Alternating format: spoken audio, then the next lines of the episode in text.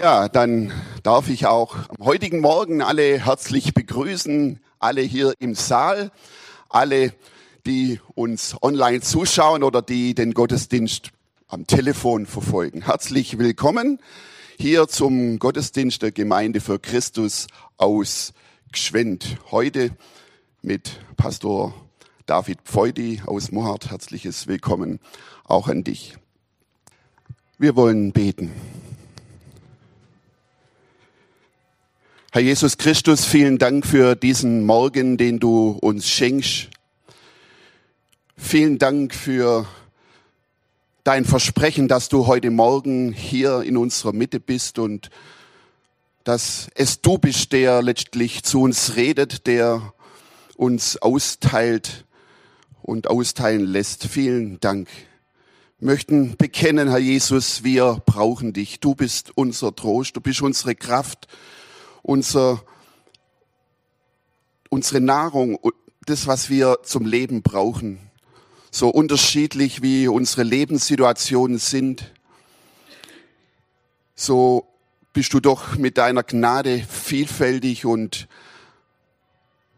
kannst jeden von uns heute Morgen, wie wir da sind, wie wir zuhören, wie wir zuschauen, erreichen durch die Botschaft von dir, die wie frisches Wasser ist, die wie Balsam ist, wie Honig. Danke für dein Wort, das wir heute Morgen hören dürfen. Danke, dass du selber da bist und jedes von uns im Blick hast. Dafür danke ich dir und möchte dich auch bitten für Kranke, für schwache, alte, Kranke, die hier sind, die zuhören, die ja im Bett liegen.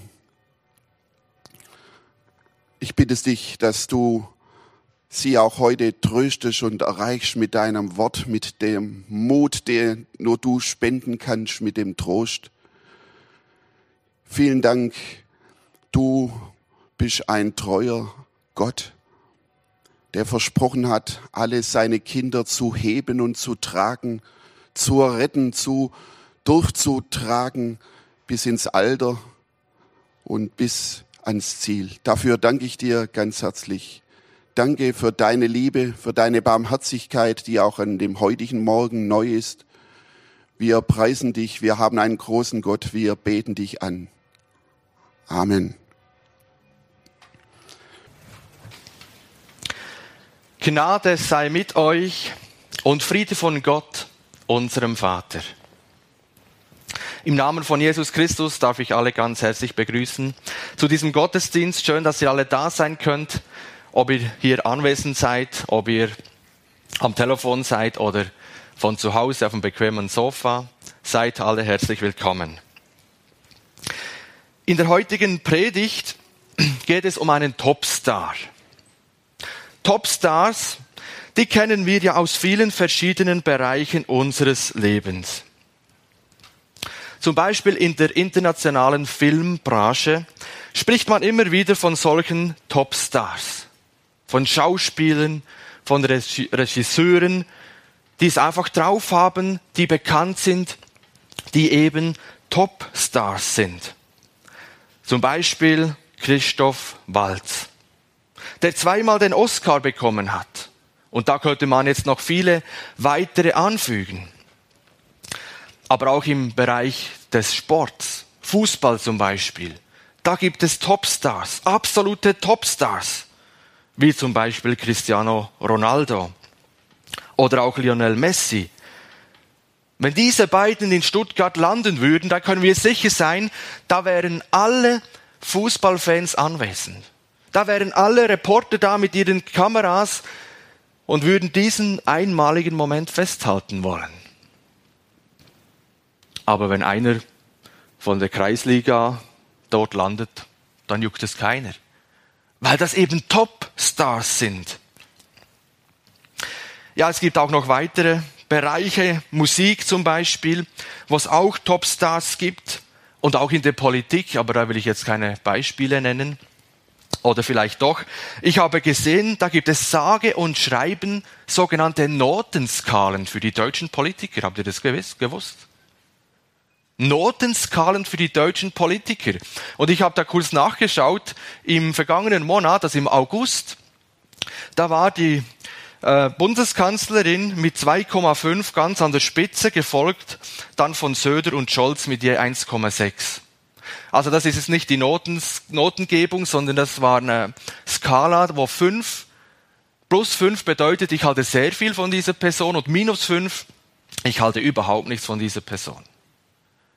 Also selbst im Bereich der Politik, da gibt es mehr oder weniger Topstars, auch wenn jetzt ja, mit 2,5 ist man nicht ganz bei 5, aber immerhin die Hälfte schon, oder? Man könnte ja auch bei minus 5 landen. Unser Predigtext, den wir dann heute anschauen werden, macht uns eines deutlich. Unser Predigtext sagt, dass wir nicht nur im Bereich des, des Films, des Sports, der Wirtschaft, der Politik Topstars haben, sondern auch im Glauben. Und um heute geht es um den Topstar, um Johannes den Täufer. Ein Topstar im Glauben. Wir werden dann sehen, warum. Aber bevor ich den Text lese, möchte ich einfach einen groben Lebenslauf von Johannes grob skizzieren, damit wir so ungefähr wissen, wer ist diese Person, ähm, wie ist die Geburt oder woher kommt er und was hat er so alles gemacht im Leben, wie ist er dahergekommen. Ja, zur Geburt. Der Johannes der Täufer wurde durch einen Engel angekündigt.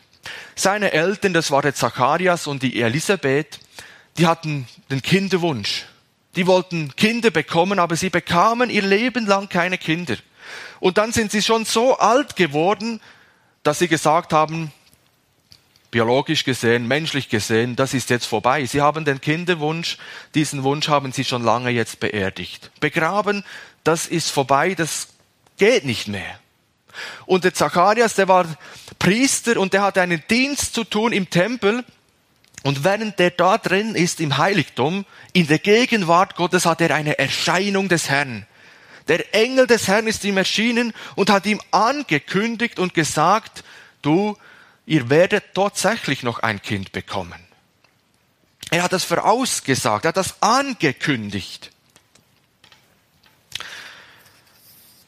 Was macht der Johannes, äh, der Zacharias, der Vater? Er kann diese Botschaft, diese Ankündigung irgendwie nicht glauben. Verständlich, oder? Irgendwie. Das ist, wir sind zu alt, das geht jetzt nicht, wir haben den Kinderwunsch beerdigt. Und er zweifelt an dieser Vorankündigung, an der Aussage des Engel des Herrn. Und die Folge ist, der Engel sagt ihm als Zeichen, dass das wirklich geschieht, wirst du bis zur Geburt stumm sein. Hey, stellen wir uns das einmal vor. Da ist ein junges Ehepaar, hat den Kinderwunsch. Und sie haben sicher viel dafür gebetet. Und dann beerdigen sie diesen Wunsch.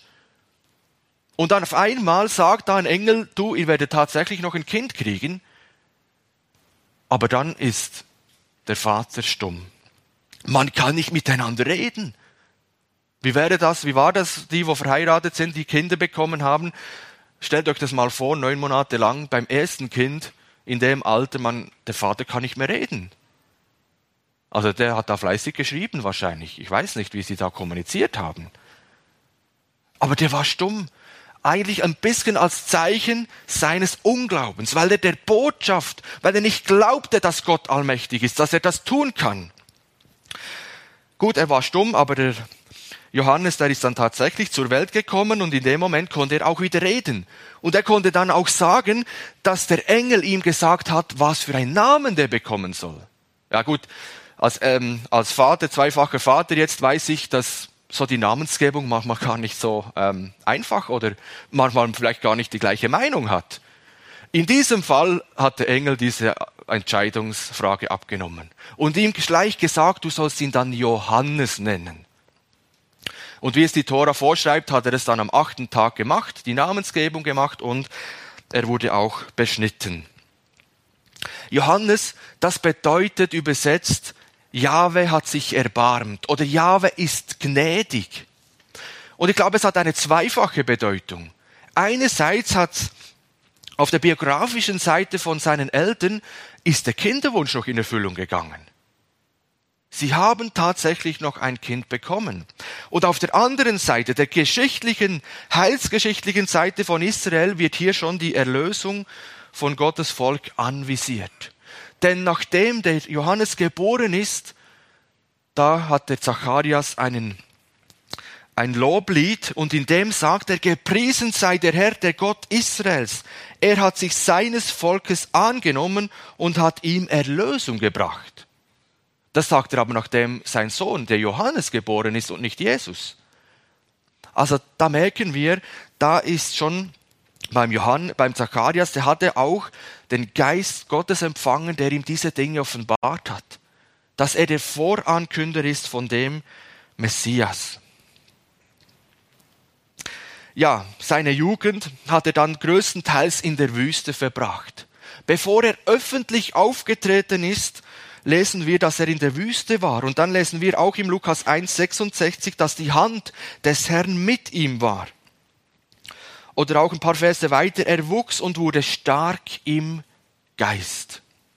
Das sind Hinweise darauf, dass der Johannes später einen von Gott gegebenen Dienst tun wird. Und von ihm, vom Johannes steht schon bei der Ankündigung, dass er im Mutterleib mit dem Heiligen Geist erfüllt war. Da merken wir, der Johannes, der ist ein spezieller Mann. Ein Topstar des Glaubens. Ja, wie sieht er aus eigentlich, der Johannes? Wie kommt er daher? Er trägt einen Mantel, einen speziellen Mantel. Wer von den Kindern weiß es? Was trägt der Johannes für einen Mantel? Wie Papa und Mama vielleicht? Nein, er trägt einer aus Kamelhaar und einen Ledergürtel darum. Und das, was er isst, das hat euch Mama und Papa wahrscheinlich noch nie aufgetischt. Ja, das eine vielleicht schon. Honig, wilder Honig, das mögen wir vielleicht noch, aber dazu gab's Heuschrecken. Geröstete Heuschrecken und wilder Honig. Ja gut, das war irgendwo die Nahrung in der Wüste. Und das war auch die Nahrung von armen Nomaden, die da gelebt haben. Also schon sein Erscheinungsbild ist irgendwie ein bisschen eigenartig und es ist nicht nur ähm, ein armer Kerl, sondern seine, sein äußeres Daherkommen ist auch ein Zeichen von dem, was er dann sagen wird. Seine Mission, seine Aufgabe. Wir sagen ihm Johannes der Täufer und in diesem Beinamen kommt seine Tätigkeit zum Ausdruck. Johannes der Täufer. Er tauft Menschen. Das kommt vom Wort untertauchen. Also es geht hier um ein Waschungsritual, bei dem der Täufling komplett untertaucht in den Jordan und dann wieder auftaucht. Und untrennbar mit dieser Taufe ist eine Verkündigungstätigkeit verbunden. Der Johannes, der tauft nicht einfach nur, steht den ganzen Tag im Jordan und tauft einen nach dem anderen, sondern bevor er das tut, dann predigt er. Und ich kann euch sagen, der predigte anders als ich heute.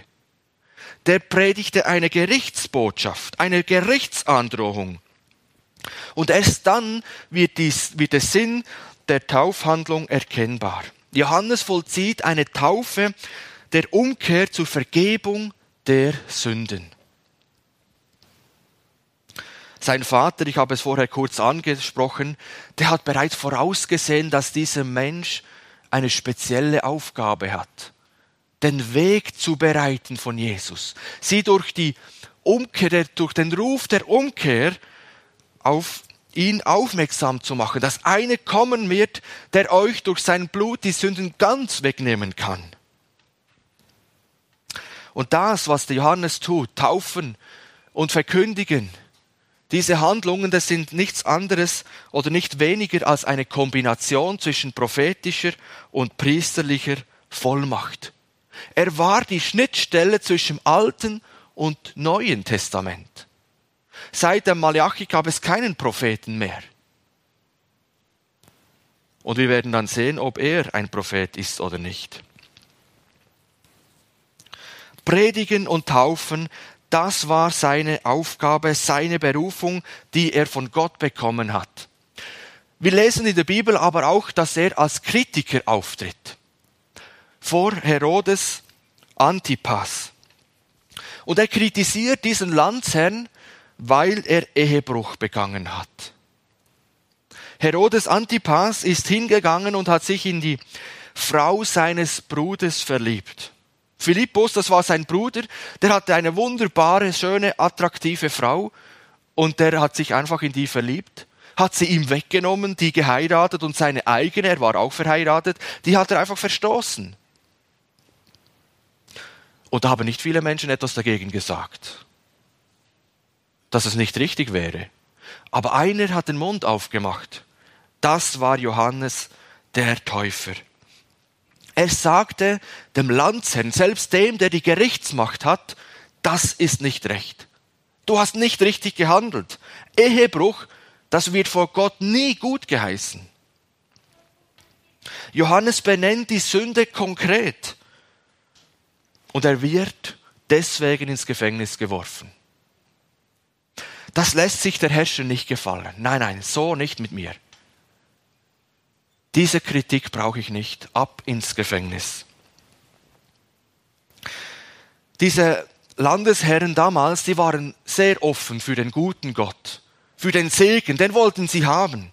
Aber wenn dann einer wie Johannes auftritt und ihnen mal klar beim Namen genannt hat, was Sache ist, was gut ist und was eben nicht gut ist, was Sünde ist in Gottes Augen, dann wurden sie kurzerhand weggesperrt. Das wollte man nicht hören.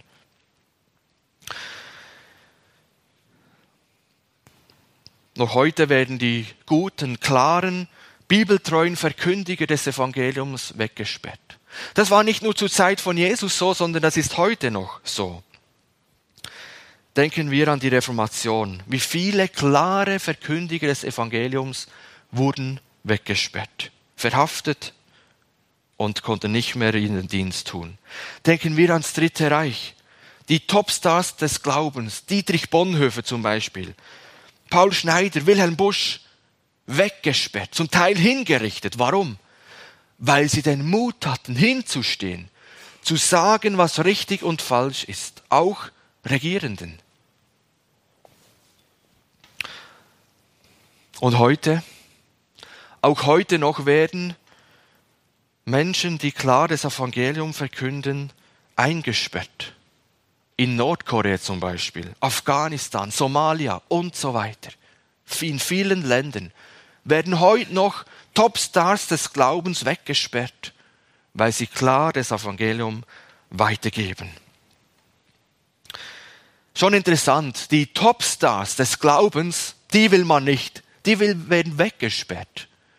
Und die Topstars im Fußball, im Film, in der Musik und so weiter, die werden gefeiert. Die werden zelebriert, bejubelt. Alle mögen Unterhaltung. Alle mögen es lustig zu haben. Sie freuen sich an denen, was sie drauf haben. Es macht Spaß, ihnen zuzugucken. Aber sie ärgern sich, wenn jemand steht und Sünde beim Namen nennt und sagt, hey, das ist aber nicht richtig, was du da gemacht hast. Das mag man nicht hören. Das wollen wir auch nicht hören eigentlich. Johannes der Täufer, er ist für mich ein Topstar des Glaubens, weil er eine so klare Botschaft hatte. Und weil er den Mut hatte zu sagen, was richtig und falsch ist. Seine Mission und sein Tod, schlussendlich seine Hinrichtung, diese Kritik an dem Landesherrn brachte ihm, wird ihm zum Verhängnis. Sein Leben endet gewaltsam. Herodias, das war eben diese quasi neue Frau von Philippus, die er jetzt geheiratet hatte, die war dem Johannes nicht gut gesinnt. Die hat es wahrscheinlich mitbekommen, dass der da was dagegen gesagt hat. Und sie wartete nur noch auf eine Gelegenheit, dass sie das irgendwie in die Wege leiten kann, dass er hingerichtet wird. Sie hat selber nicht so auf die Reihe bekommen. Deshalb hat sie ihre Tochter, die Salome, zur Hilfe genommen. Und die hat auf einmal bei einer Party, hat die einen schönen Tanz hingelegt vor diesem Landesherrn. Und dann hat er ihr einen Wunsch gewährt. Du kannst dir etwas wünschen und ich werde es dir geben. Und ihre Mutter hat sie beeinflusst und gesagt, jetzt hast du einen Wunsch offen. Wünsche dir doch das Haupt serviert von Johannes dem Täufer. Das kam von seiner Mutter, nicht von ihr. Und dann hat sie das diesem Herodes Antipas weitergegeben. Der wurde traurig, der wollte das eigentlich nicht, weil er Respekt hatte, weil die Leute Johannes geschätzt haben. Der wollte ihn nicht umbringen. Aber wegen des Eides, das er ihr gegeben hat und weil er vor den Menschen, die da am Tisch saßen, sein Gesicht nicht verlieren wollte, hat es angeordnet. Und dann wurde der Johannes, der Täufer, kurzerhand enthauptet. Und die Jünger, die haben das erfahren und haben ihn dann begraben. Soweit der Lebenslauf von Johannes dem Täufer. Jetzt wollen wir in die Bibel hineinschauen wir hören aus dem Johannesevangelium Kapitel 1 die Verse 19 bis 34. Johannes Kapitel 1 ab Vers 19 bis 34.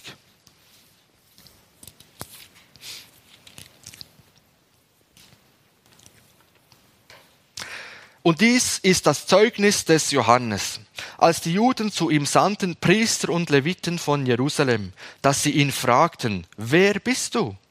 Und er bekannte und leugnete nicht, und er bekannte, ich bin nicht der Christus. Und sie fragten ihn, was dann? Bist du Elia? Er sprach, ich bin's nicht. Bist du der Prophet? Und er antwortete, nein. Da sprachen sie zu ihm, wer bist du dann, dass wir Antwort geben denen, die uns gesandt haben? Was sagst du von dir selbst? Er sprach, ich bin eine Stimme eines Predigers in der Wüste. Ebnet den Weg des Herrn, wie der Prophet Jesaja gesagt hat. Und sie waren von den Pharisäern abgesandt und sie fragten ihn und sprachen zu ihm, warum taufst du denn, wenn du nicht der Christus bist, noch Elia, noch der Prophet? Johannes antwortete ihnen und sprach, ich taufe mit Wasser aber es ist mitten unter euch getreten, den ihr nicht kennt. Der wird nach mir kommen, und ich bin nicht wert, dass ich meine Schuh, seine Schuhriemen löse. Das geschah in Bethanien, jenseits des Jordans, wo Johannes taufte. Am nächsten Tag sieht Johannes, dass Jesus zu ihm kommt, und er spricht, siehe, das ist Gottes Lamm, das der Welt Sünde trägt. Dieser ist's, von dem ich gesagt habe, nach mir kommt ein Mann, der vor mir gewesen ist, denn er war eher als ich. Und ich kannte ihn nicht, aber damit er Israel offenbar werde, darum bin ich gekommen zu taufen mit Wasser. Und Johannes bezeugte und sprach, ich sah, dass der Geist herabfuhr wie eine Taube vom Himmel und blieb auf ihm. Und ich kannte ihn nicht, aber der mich sandte zu taufen mit Wasser, der sprach zu mir, auf wen du siehst den Geist herabfahren und auf ihm bleiben, der ist's, der mit dem Heiligen Geist tauft. Und ich habe es gesehen und bezeugt, dieser ist Gottes Sohn. Ich möchte aus diesem Abschnitt drei Punkte herausgreifen. Ein Topstar des Glaubens erstens weiß, wer er ist. Zweitens, ein Topstar des Glaubens sagt die Wahrheit. Und drittens, ein Topstar des Glaubens weist auf Jesus hin. Zum ersten Punkt. Wir haben bereits gesehen, dass Johannes der Täufer ein eigenartiger Mann ist. Sein Aussehen, seine Botschaft. Und die Frage kam natürlich schnell auf, wer ist dieser Typ eigentlich in der Wüste da, der Heuschrecken frisst und, Honig? Wer ist das? Und die Juden waren sich selber unsicher, ist das vielleicht der Messias? Da ging nämlich so ein Gerücht herum, ob es nicht der Messias sei. Und dann sandten sie Männer zu ihm, die ihm eben genau diese Frage stellen, wer bist du? Und Johannes, der weiß zuerst einmal, wer er nicht ist. Ich bin nicht der Christus. Nein, ich bin nicht der, auf den ihr wartet. Die Juden hatten ja die Messias-Erwartung. Die wussten aufgrund des Alten Testaments, da kommt noch der Messias. Und jetzt dachten die, das muss der Johannes der Täufer sein. Und es sagt hier ganz klar, nein, der bin ich nicht. Das hat sie verwundert und dann hat, haben sie gesagt, ja, wer dann? Wer bist du dann? Bist du vielleicht Elia? Nein, er sagt, ich bin nicht Elia. Bist du vielleicht der Prophet? Nein, das bin ich auch nicht. Der weiß vor allem, was er nicht ist. Bisschen eine komische, eine schräge Identität, oder? Wenn man vor allem weiß, was man nicht ist. Wer von euch zählt auf, wenn ihr gefragt werdet, wer bist du? Fängt ihr auch an, nee, ich bin nicht der Geschäftsführer von der Firma, ich bin nicht der, ich bin nicht der, ich bin der nicht, ich bin der nicht. Gut, er wurde gefragt, bist du der? Nein, bin ich nicht. Wer bist du dann? Johannes, er hat hier eine richtige Selbsteinschätzung gemacht. Das fasziniert mich. Er hätte sich ganz einfach aus, ja gut, Christus wäre vielleicht schon ein bisschen hart, wenn es gar nicht stimmt, aber zumindest Elia, ja, das könnte ich schon verantworten. Ich bin Elia. Nein, hat er nicht getan. Er war so demütig, er war so bescheiden mit sich selber, dass später Jesus ein ganz anderes Zeugnis von ihm ablegt. Wir können das in Matthäus, ähm, ist jetzt drei oder elf, nachlesen. Das Zeugnis von Johannes. Er sagt, Jesus sagt dann von ihm, er ist mehr als ein Prophet. Also hier ist es so demütig, dass er sagt, nein, ich, es geht nicht um mich, ich, es, es gar keine, spielt eigentlich gar keine Rolle, wer ich bin. Als Wegbereiter dient er Christus. Er sieht sich vor allem als Diener. Einer, der ihm den Weg bereitet. Das sagt er dann auch. Er kann dann schon sagen, wer er ist. Ich bin die Stimme eines Rufenden in der Wüste. Ich bin sein Diener. Ich bin nur der, der ihm den Weg vorbereitet, dass er verstanden wird, dass er erkennt, dass es der Messias ist. Er zitiert hier bei dem, was er sagt von sich, ich bin die Stimme eines Rufenden in der Wüste, zitiert er das Alte Testament. Jesaja 40, Vers 3. Das zeigt mir, der Johannes, der hatte seine Identität auf Grundlage der Bibel. Und das ist die Identität, die Jesus uns schenken möchte. Viele Menschen haben zur Grundlage die Karriere, vielleicht Macht, Ansehen, Gesundheit, andere Dinge. Aber damit ist eines verbunden, Leistung. Man muss permanent leisten. Wenn man als Hausfrau auf einmal nicht mehr den Job wahrnehmen kann, worauf man ja seine Identität gründet, weil vielleicht Kinder da sind oder Nachwuchs kommt, dann fällt ja meine Identität ein Stück weit zusammen, weil ich nicht mehr die bin, die jetzt dort arbeiten kann. Und der Johannes zeigt uns, dass wir eine Identität auf der Grundlage von Gott haben können. Er sieht uns, wie es der Psalmist schreibt, wenn ich sehe die Himmel, deiner Fingerwerk, den Mond und die Sterne, die du bereitet hast, was ist der Mensch, dass du seiner gedenkst? Du hast ihn wenig niedriger gemacht als Gott. Mit Ehre und Herrlichkeit hast du ihn gekrönt. Du hast ihn zum Herrn gemacht über, die, über deiner Hände Werk. Alles hast du unter seine Füße getan. Diese große Würde schenkt Gott uns Menschen. Und an einer anderen Stelle heißt es, der Geist selbst gibt Zeugnis unserem Geist, dass wir Gottes Kinder sind. Gottes Kinder,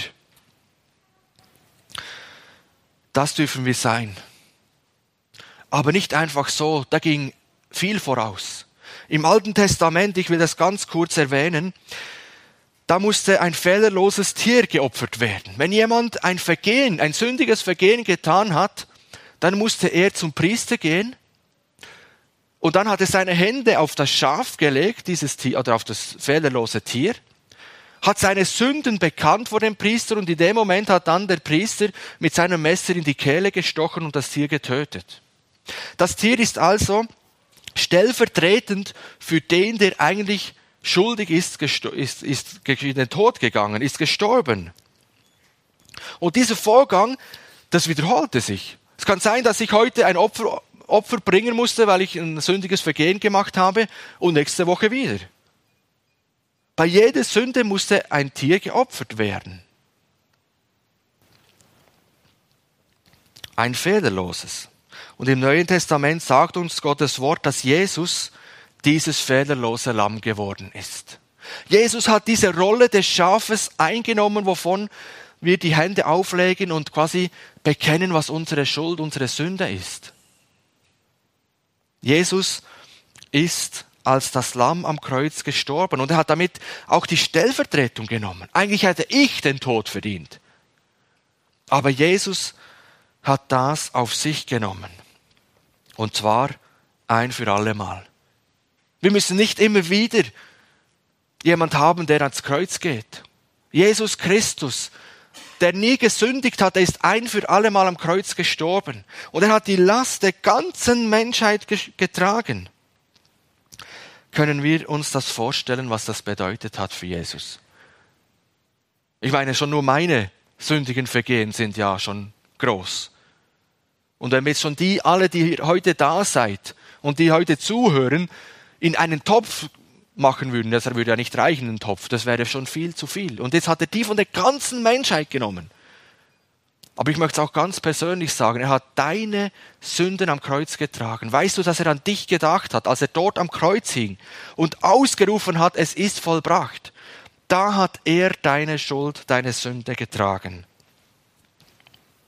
Und er tut es freiwillig. Aus Liebe zu dir, aus Liebe zu uns Menschen. Johannes 3, Vers 16. So sehr hat Gott die Welt geliebt, dass er seinen einzigen Sohn Jesus Christus in diese Welt gesandt hat, damit alle, die an ihn glauben, nicht verloren werden, sondern das ewige Leben haben. Anders ausgedrückt heißt es, dass alle, die nicht an ihn glauben, nicht gerettet sind, also verloren gehen. Aber deshalb kam Jesus, dass alle sagen können, ich bin ein Gotteskind. Das ist wahre Identität. Sagen können, ich bin ein Kind Gottes. Ich gehöre zu seiner Familie. Das ist eine geschenkte Identität, die Gott uns geben möchte. Die ist nicht an Leistung gebunden. Die ist frei von Leistung. Das ist ein Geschenk, das du und ich annehmen dürfen.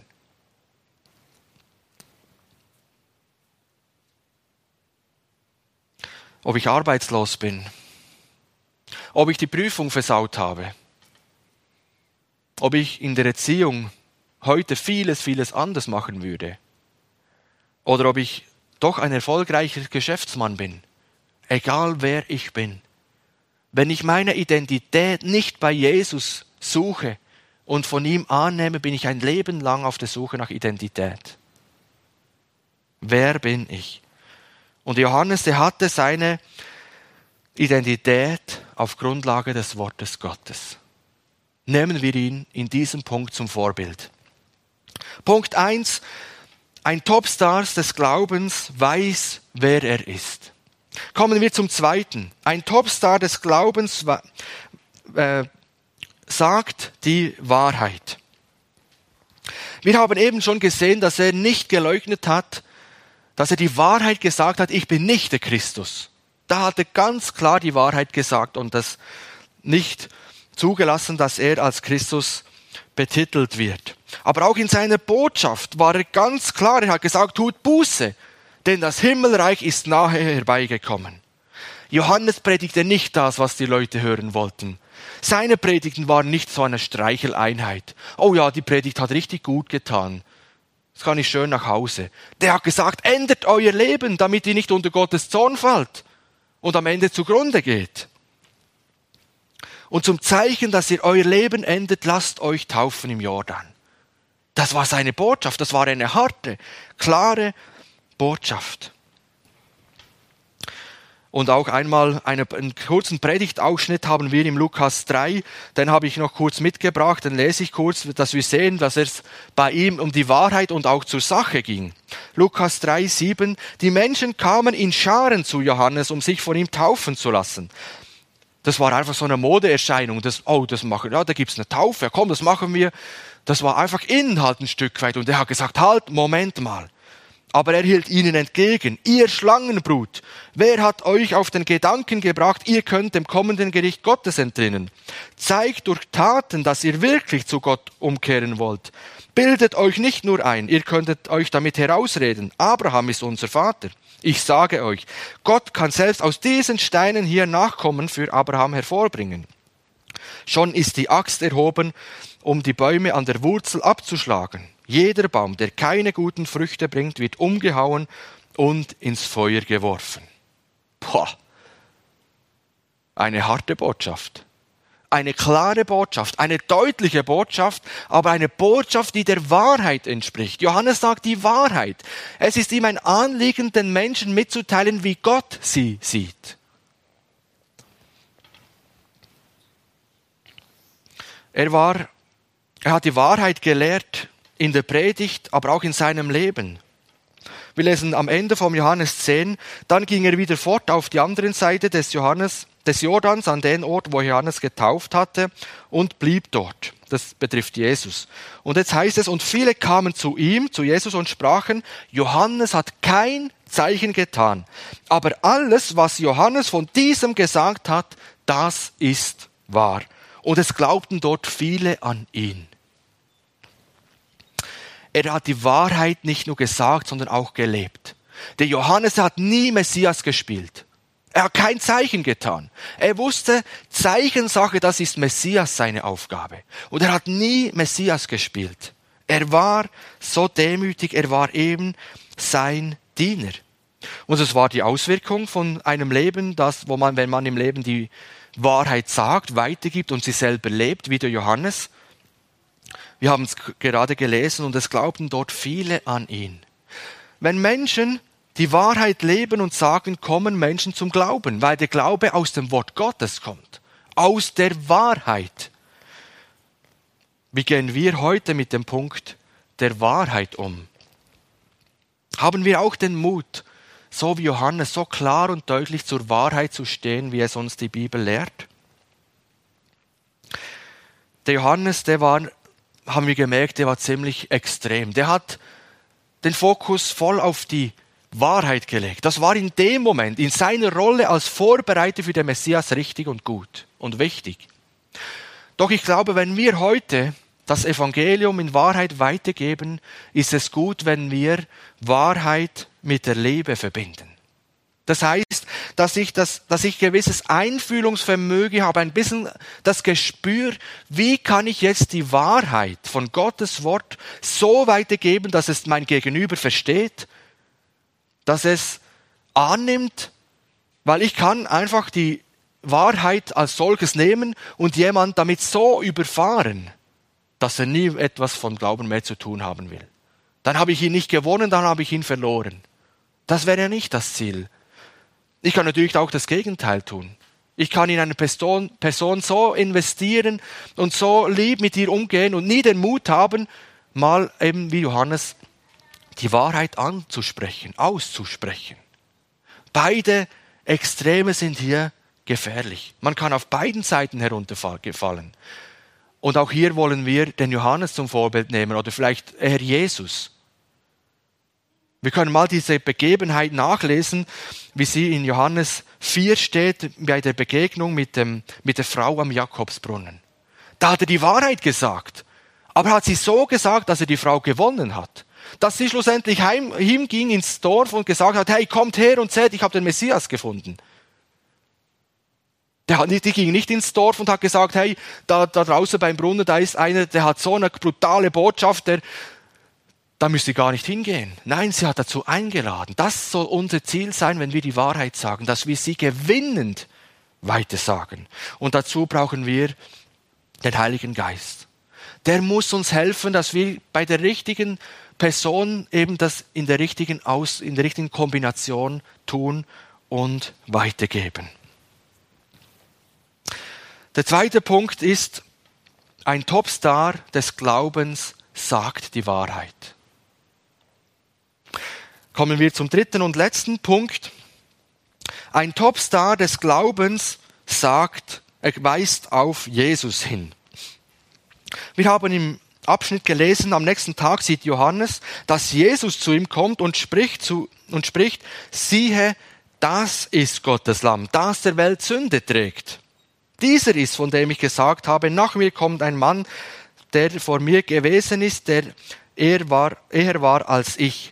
Und ich habe es gesehen und bezeugt, dieser ist Gottes Sohn. Für mich ist dieser Punkt, dass Johannes so permanent auf Jesus hinweist, der faszinierende Punkt. Er ist nicht müde geworden, immer wieder auf diesen Jesus hinzuweisen. Es gibt den Künstler Matthias Grünewald, der hat ein Bild von Johannes gemalt und er hat einen, meiner Meinung nach einen etwas überdimensional langen Finger. Und damit will der Künstler ausdrücken, der hatte einen langen Finger, der Johannes, der Täufer. Der hat immer wieder permanent auf Jesus verwiesen und gesagt, das ist Gottes Lamm, nicht ich. Das ist es. Ich bezeuge es. Das ist das Lamm, das der Welt Sünde trägt. Ich glaube, in diesem Punkt stehen wir in den Fußstapfen von Johannes. Auch wir dürfen heute einen langen Finger haben. Und ich glaube, den haben wir auch. Vielleicht nicht so lang wie bei Johannes seine, aber wir haben auch einen Finger. Aber wozu gebrauchen wir den im Normalfall? Wir können ihn für viel Gutes nutzen. Wir können Kindern etwas erklären. Schau mal dort, hast du das gesehen? Da fliegt ein Vogel, oh, da ist ein Traktor. Aber oft benutzen wir unseren Zeigefinger auch im negativen Sinn. Wir zeigen auf Menschen. Er hat den Streit angefangen. Sie hat mir eine böse WhatsApp geschrieben. Er hat mich vor allem bloßgestellt. Oder wir erheben den Zeigefinger und sagen, jetzt ist aber Schluss. Wir benutzen den. Und Johannes hat ihn auch benutzt. Und er hat auf Jesus gezeigt. Er hat auf Jesus vielleicht nicht nur gezeigt, sondern verwiesen und gesagt, hey, ihr müsst nicht zu mir kommen, ich gehe zu diesem. Das ist der Messias, nicht ich bin es. Der Johannes hat sogar etwas gesagt, was mich sehr fasziniert. Er hat gesagt, Christus soll immer wichtiger werden und ich will immer mehr in den Hintergrund treten. Aber er sagt denn sowas. Wir freuen uns doch, wenn wir auch ein bisschen angesehen sind, ein bisschen gefeiert werden oder, oder Beifall bekommen. Und der Johannes sagt, nee, es ist voll okay, wenn Jesus da im Mittelpunkt steht und ich stehe völlig abseits in der Ecke. Hauptsache Jesus muss wachsen, ich muss abnehmen. Er ist sich seiner Dienerrolle wohlbewusst und hat die wirklich gelebt. Und vielleicht verstehen wir jetzt die Aussage von Jesus, dass keiner unter den Frauen bedeutender und größer ist als Johannes der Täufer. Finde ich gewaltig, diese Aussage von Jesus. Es sagt von Johannes der Täufer, es gibt niemand, der von einer Frau geboren worden ist, außer Johannes der Täufer. Aber dann sagt er auch, dass selbst der im Gottesreich, der kleinste im Gottesreich, ist größer als Johannes. Da merken wir, in Gottes Reich, da gelten nochmal brutal andere Maßstäbe als hier auf dieser Welt. Liebevoll auf Jesus weisen bedeutet auch ein Wegweiser sein für ihn. Ich habe einmal eine kurze Geschichte gelesen, da fragt ein Pastor einen jungen Mann, und wie war es so im, im Militärdienst als Christ? Ja, kann man sich ja vielleicht schwierig vorstellen oder so. Und dann sagt der junge Mann, ah, sehr gut. Es hat gar keiner gemerkt, dass ich Christ bin. Das wäre eben nicht das Ziel von Johannes, das er uns vorlebt. Wir wollen eben ein Wegweiser sein. Wir wollen einen langen Finger haben auf, auf Jesus Christus und sagen, schau mal, das ist Jesus. Den musst du kennenlernen, nicht unbedingt mich, aber vielleicht können wir da etwas dazu beitragen, dass dieser Jesus kennenlernt. Und deshalb möchte ich uns heute ermutigen, dass wir heute ein Wegbereiter sind. Wir müssen nicht mehr die gleiche Rolle wie Johannes einnehmen, weil wir können nicht in dem Sinn Jesus den Weg vorbereiten, als er auf diese Erde kam. Aber wohl können wir den Weg zu Menschenherzen vorbereiten, dass Jesus dort einziehen kann. Versteht ihr? Wir können Jesus quasi helfen, den Weg vorzubereiten zu einer Person, die ihn jetzt noch nicht in ihrem Leben hat. Dass Jesus dort einziehen kann. Und das dürfen wir einfach im praktischen Alltag immer wieder tun, wenn wir in Begegnung, in Kontakt stehen mit unseren Nachbarn.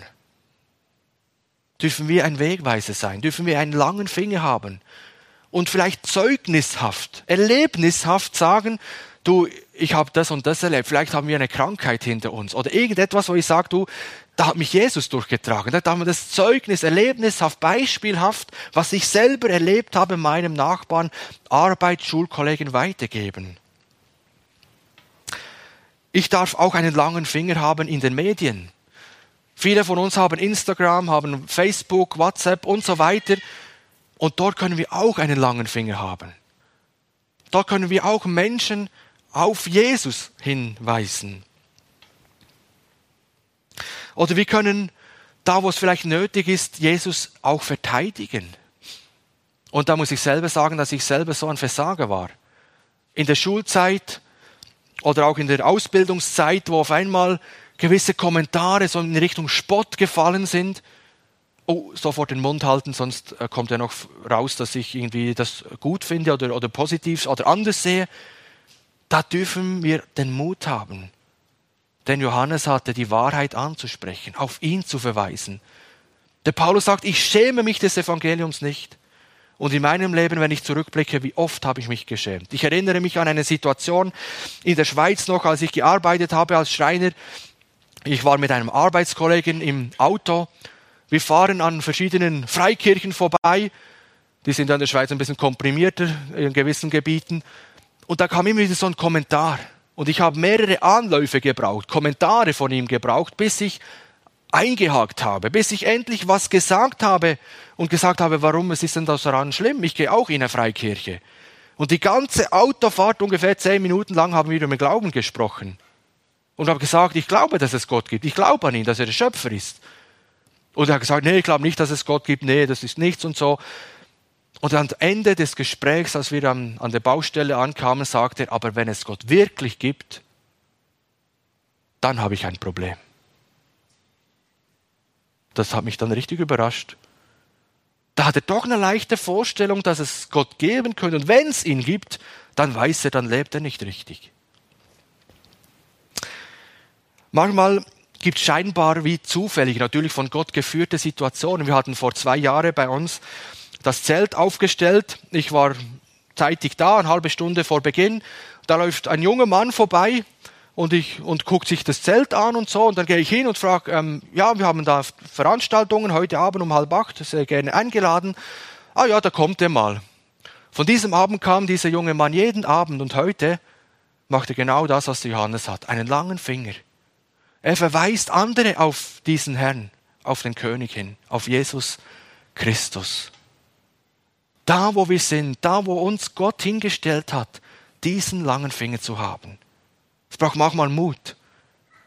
Ich schäme mich des Evangeliums nicht. Der Paulus hat es gezeigt und hat es gesagt, wir müssen uns nicht schämen. Es ist die beste Botschaft, die wir anderen weitergeben können. Und noch ein letzter Punkt, wo mich so enorm fasziniert. Wir lesen das in Johannes 1,35. Am nächsten Tag stand Johannes abermals da und zwei seiner Jünger, Johannes hatte Jünger, zwei seiner Jünger. Und als er Jesus vorübergehen sah, sprach er, das ist Gottes Lamm. Wieder diese Zeigefinger, oder? Auf Jesus. Das ist Gottes Lamm. Und die zwei Jünger vom Johannes hörten ihn reden und folgten ihm nach. Jesus. Weg. Der hat einfach seine Jünger, seine Anhänger, seine Fans verloren. Was mache ich? Wie fühle ich mich, wenn ich auf einmal merke, ich habe auf Instagram oder wo auch immer ähm, auf einmal 20 weniger Anhänger oder Follower. Oder ich bekomme für ein postetes Bild kaum Likes. Oder diese Herzchen. Ich kenne mich ja da äh, leider noch zu wenig aus. Der Johannes hat sich gefreut. Hauptsache, Jesus hat Nachfolger, Jesus hat Jünger. Ich brauche keine. Er hat die Menschen nicht an sich gebunden. Er hat sich selber so in den Hintergrund genommen, dass er gesagt hat, es zählt nur etwas das ist Jesus, Gottes Lamm. Er hat auf ihn verwiesen. Der letzte Punkt. Ein Topstar des Glaubens weist auf Jesus hin. Ich habe heute ein ganz positives Bild von Johannes den Täufer dargestellt. Eben ein Topstar des Glaubens. Aber ich möchte eines noch sagen. Dieser Punkt, ja, ich habe den halt vergessen oder die Predigt war dann quasi voll. Aber wir können das in Matthäus 11 nachlesen dieser Topstar des Glaubens hatte auch Zweifel. Als er im Gefängnis saß, er, hat er auf einmal gezweifelt, ob, Gottes, ob Jesus wirklich der Messias ist. Und er hat dann seine Jünger oder, oder Leute, die mit ihm in Kontakt standen, zu Jesus geschickt, dass sie ihn fragen, bist du wirklich der, der da kommen soll? hier, bei dem, was wir heute gelesen haben, war es für ihn ganz klar. Das ist das Gott, das ist das Lamm, das der Weltsünde trägt. Aber im Gefängnis, auf einmal hatte er Zweifel. Aber auch dort kann man sagen, ist er ein Topstar des Zweifels, weil er angefangen hat, mit Jesus darüber zu reden, weil er sie mit Jesus geteilt hat und nicht für sich behalten hat. Ich fasse zusammen. Ein Topstar des Glaubens haben wir erstens gesehen, er weiß, wer er ist, nicht Christus. Und vielleicht müssen wir uns das auch immer wieder mal sagen. Ich bin nicht der Christus, ich bin nicht der Retter der Welt. Ich bin nicht der, der jetzt alles retten und, und machen kann. Jesus ist es. Die Retterrolle, die ist durch Jesus besetzt. Und doch hatte er seine Identität in Jesus. Zweitens, ein Topstar des Glaubens sagt die Wahrheit. Er hat die Wahrheit gesagt. Er hat sie gelebt. Und er scheute sich nicht, das zu sagen, was die Bibel sagt. Das zu sagen, wie Gott die Menschen sieht. Und drittens, ein Topstar des Glaubens, der weist auf Jesus hin. Siehe, das ist Gottes Lamm, das der Weltsünde trägt. Das ist noch heute unser Auftrag. Lasst uns durch Johannes ermutigt sein, dass auch wir hinausgehen in die kommende Woche und Gott sagen, Herr, zeig mir, wo kann ich heute, diese Woche, einen langen Finger haben, wo kann ich ein Wegweiser sein für dich. Vielleicht ist nur, dass ich mit jemand mir einfach Zeit nehme, zuhöre, Interesse zeige. Wie geht's dieser Person? Und vielleicht kann man sagen, du, ich kenne Jesus Christus, der kann dir dabei helfen, der kann dir Trost schenken, der kann dir Mut geben, der kann dich aufrichten, der kann dich stärken.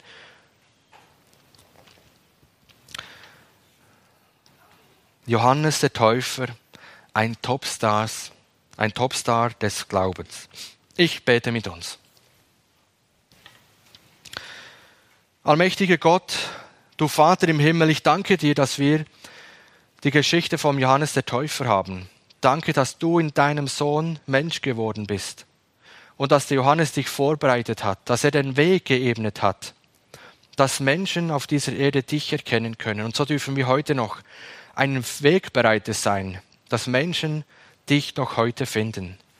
Danke, dass du der bist, der die Menschen zu dir zieht. Und wir dürfen dir dabei helfen. Wir dürfen Menschen in unser Gebet einschließen, dass du sie erreichst, dass du ihnen begegnen kannst, dass sie dich erkennen können, wer du bist und was du für sie am Kreuz getan hast. Danke für das Lamm, für das Opfer, dass du selber bist, Jesus Christus, dass du am Kreuz dort gestorben bist, dass du auferstanden bist und heute lebst und heute uns die Schuld vergibst und uns reinigst von aller Ungerechtigkeit. Und danke, dass du mit uns gehst in den Rest dieses Tages, auch in die kommende Woche und uns hilfst, da, wo es dran ist, ein Zeuge zu sein, ein Wegweiser auf dich, dass wir einen langen Finger haben können und hilf uns, dass wir die, Lieb die Wahrheit in Liebe weitergeben, in der richtigen Kombination, so wie es unser Gegenüber braucht. Und Herr, ich bitte dich, Herr, segne und behüte uns. Herr, lasse dein Angesicht leuchten über uns und sei uns gnädig. Herr, hebe dein Angesicht über uns und gebe uns deinen göttlichen Frieden. Amen.